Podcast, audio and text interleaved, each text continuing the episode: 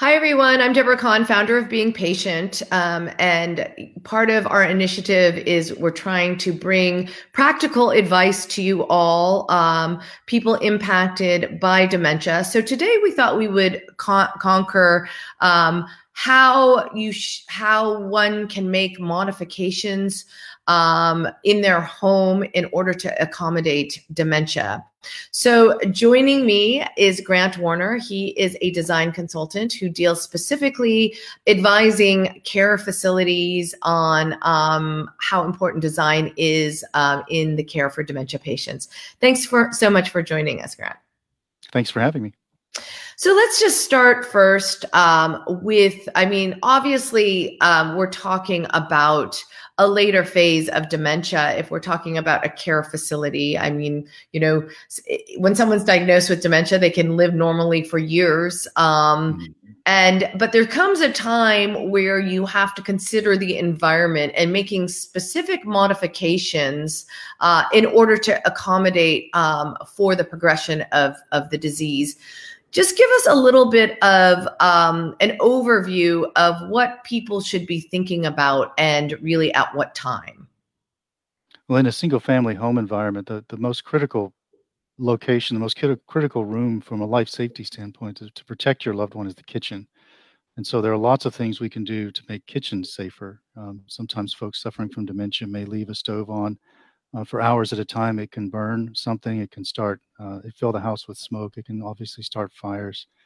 So from a life safety standpoint, there's technologies out there. Appliances themselves are getting smarter. Some of them have smart technology, smart functions that will sense that a stove has been, let's take a stove, for example, has been left on and will turn itself off. There are other products like Guardian makes what they call a Guardian fire suppression system, a Guardian 3. It's the model number is 300B, where you can put it into the cabinet above the microwave or cabinet above a stove, and it has its own isolated single-purpose fire suppression system that can also sense the same problem for an older stove if you don't have the funds to replace a range with a smart appliance. And that device will sit there and wait and can sense if there's a grease fire or something like that maybe is left from a stove being left on too long. Another one is, although it's not a fire suppression system, there is one that can alert you or alert first responders. It's called Fire Avert. And that's another one that can be retrofitted. And they have models that can accommodate both electric stoves and gas stoves. And then there are other models of products that can just simply turn the power off on a stove if you need something very basic. And sometimes people put those in if they know that they have a loved one that's particularly dangerous with stoves or keeps trying to cook when they can't anymore. You can have it's a master power throw switch that you can actually hide, or you can secure with a key, or you can put in a drawer to basically just cut the power off from that appliance.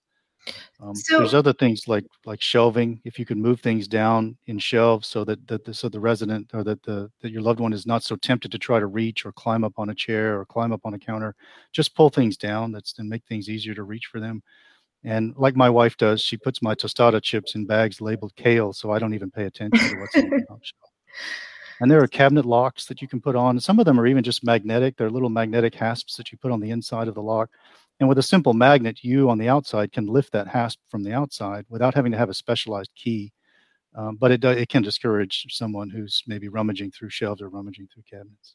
So, you know, we talked about earlier that you consult mainly for care facilities with people with dementia. So obviously in those circumstances, they're not really using the kitchen, so what is it that you have to keep in mind in terms of design to make a better environment for somebody with dementia? We do put kitchens in there for activities. They can be for residents to participate under supervision with in the participation in making the meals, maybe even cooking their favorite recipes. So we want that stimulation. So the small households we design, even in larger communities, do have residential kitchens within them. And that's where we've learned about a lot of these safety devices, specifically these that can be put into single family homes instead of the big expensive commercial systems. But we try whenever we can to break larger communities down into smaller family-like groupings so that it's not as overwhelming. There's not 100 people in the dining room. There may be 10 or 12 or 16 possibly at the most. and to make those households flexible so that as the residents' needs change over time or their stages progress through their whatever dementia it is that they may be suffering for, those households are flexible. So they can either be reassigned for populations for the one-room schoolhouse type care model, for example, or a peer-to-peer care model, or both, depending on what's best for that resident population. So small-scale, family-sized spaces, residential feel, residential finishes, residential lighting, lots of daylight. And then we also try in those environments to make sure there's no dead ends, that everything at least is a contiguous loop so that we don't have anyone panic if they get stuck in a dead end. See, I had heard that before. It's like rounded, circular environments are really good. And presumably, I guess that's just for the pacing, like if going around and around, right, instead of coming to an end and not knowing which way to turn. That's right.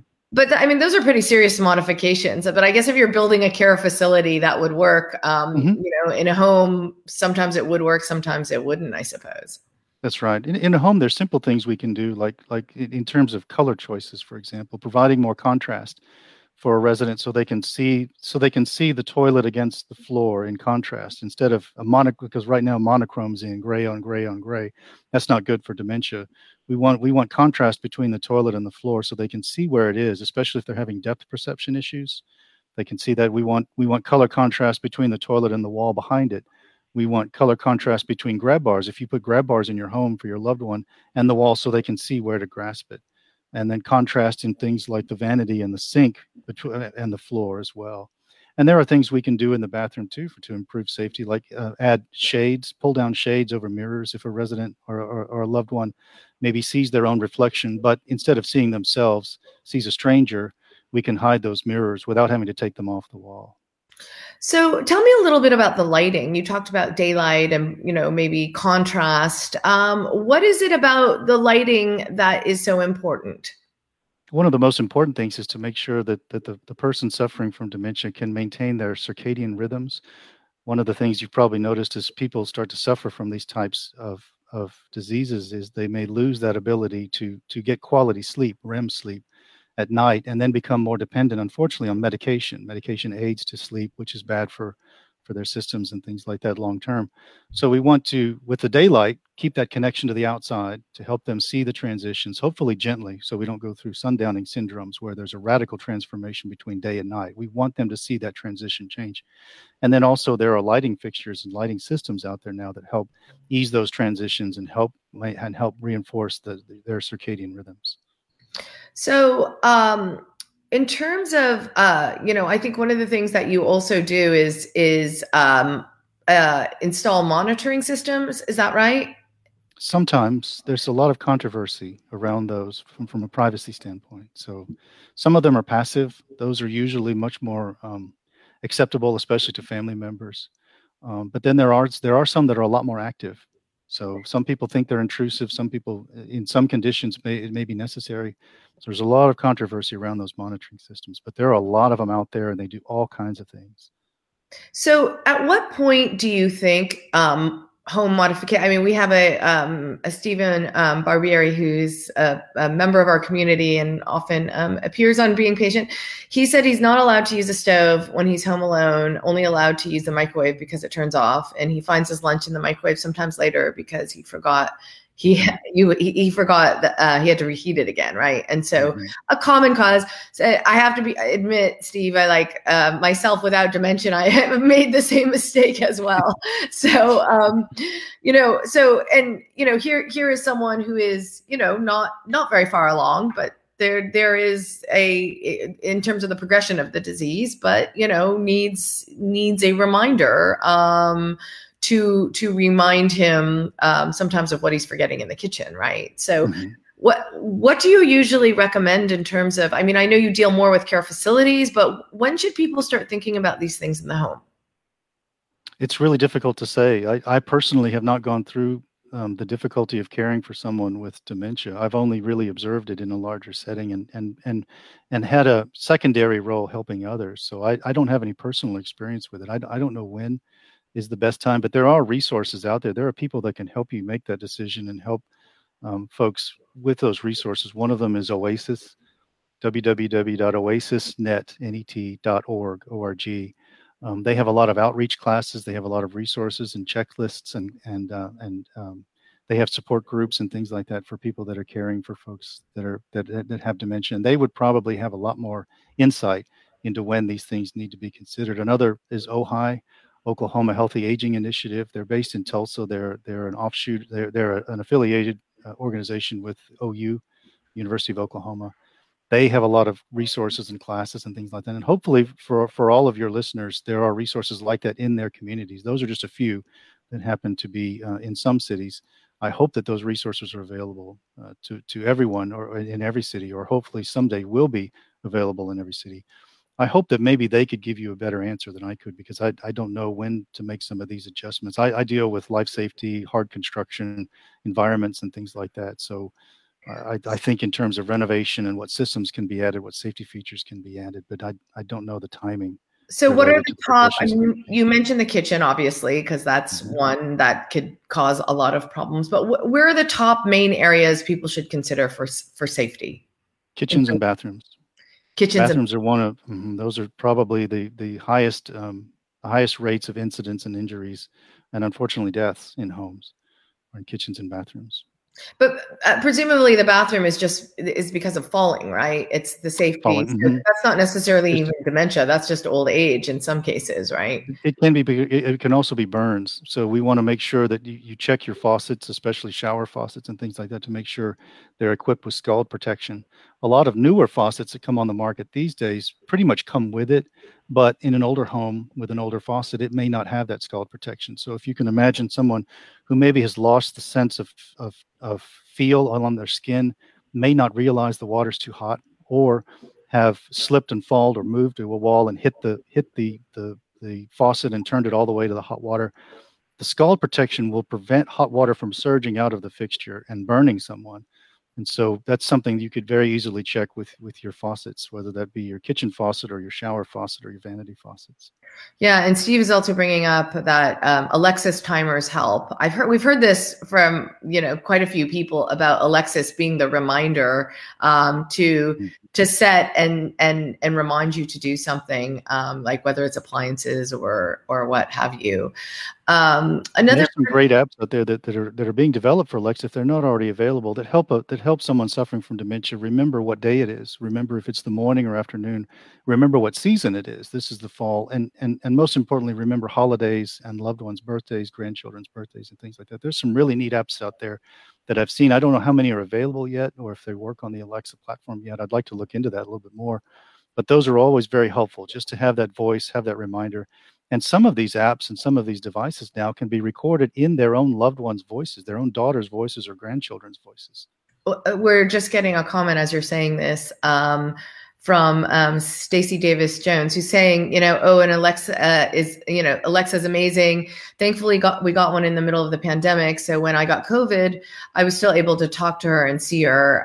It was for sure so calming to know, right? So even just to remain in contact with the person. She also says that dementia clocks helped her mom, and her constant naps and monitoring system has been really helpful as well. Mm-hmm. Yeah. When I mentioned the monitoring system as being controversial for private homes, when loved ones are making those decisions, that's not controversial. It's when we are making those decisions in larger format environments where we want to make sure the families are included and either approve or not approve the use of those kinds of devices. Yeah. But in your private home, it's up to you. You can do whatever you'd like to do, obviously. So. Yeah, absolutely. So, once you plan the design for the care facility, what types of feedback are you getting in terms of, how helpful and in what way it is to the people, the residents? We are constantly checking in on how things go. We even do sleepovers in our communities where we stay and pretend to be residents for 24 hours and try to at least somewhat emulate and see what the experience is really like, and hopefully then learn from that and see if anything can be changed immediately or if it needs to be applied to the next project. So we're constantly checking in to see. We get all kinds of feedback. It all comes back to the care model. There's over 100 different types of dementia out there. And so we can't design every community to accommodate every dementia and every stage of those dementias. As you know, there's 6 cognitive levels, and so we're designing at least for four, trying to at least design for 4 of them. But what we do try to do is provide flexibility so that the care partners, the ones that are there and spending times with the loved ones, the ones who know the family members come in and work on the care plans with their care partners and with the nurses, can adapt that household to whatever those specific needs are for that individual population. And it's easier when we keep them in smaller groups. It'd be harder to adapt a community for 100 people, but if it's just 10 or 12, it's easier to kind of shuffle and get people together if they need to be in the same type of environment, or if it's a peer-to-peer model where they help each other because they're at different stages of the cognitive levels of perception. So what does that look like with design if in the peer-to-peer model? In the peer-to-peer, we want to make sure that we can turn certain systems on and off, like those monitoring systems, for example. We may equip all the households. Let's take CC Young, for example, is a community here in Dallas that they had just built a building called the Vista. It's 10 stories tall, and it has 2 small households per floor stacked up. Because it's a small site, they had to go up. They couldn't go out. And so those pairs of households now are all fully equipped to do everything and anything that's necessary for any level of dementia, using the peer-to-peer model, but the systems that are not necessary for certain types of folks maybe in stage 3 or stage 2 don't need or don't want, can be turned off or deactivated. Same thing with egress. Certain things are locked down. They can deactivate that and open things back up. They can lock down the connections between the 2 households on the floor, or they can open them up. So they have a lot of the systems already built in. It's just a matter then of plugging and playing and mixing and matching based on what the staff see and what the loved ones of those family members come in and give them feedback about. Yeah, absolutely. One thing I was wondering about is, hallucinations are often a part of dementia, whether you have Alzheimer's or a different type of dementia, Lewy body. Is there anything to keep in mind in terms of keeping people safe when they're having hallucinations? I don't know the answer to that. I would defer to some of those care partners who actually have to deal with it. I can't even imagine how difficult. Design like is familiarity, or I don't know. Oh yes, familiarity is always helpful. That's why some of our communities may look retro, but that's on purpose because they're connecting with those longer term memories of what they remember environments or diners or cafes to be like in the 40s, 50s, and 60s, and of course that shifts as the aging population shifts decade after decade. So you're absolutely right. We want it to be familiar.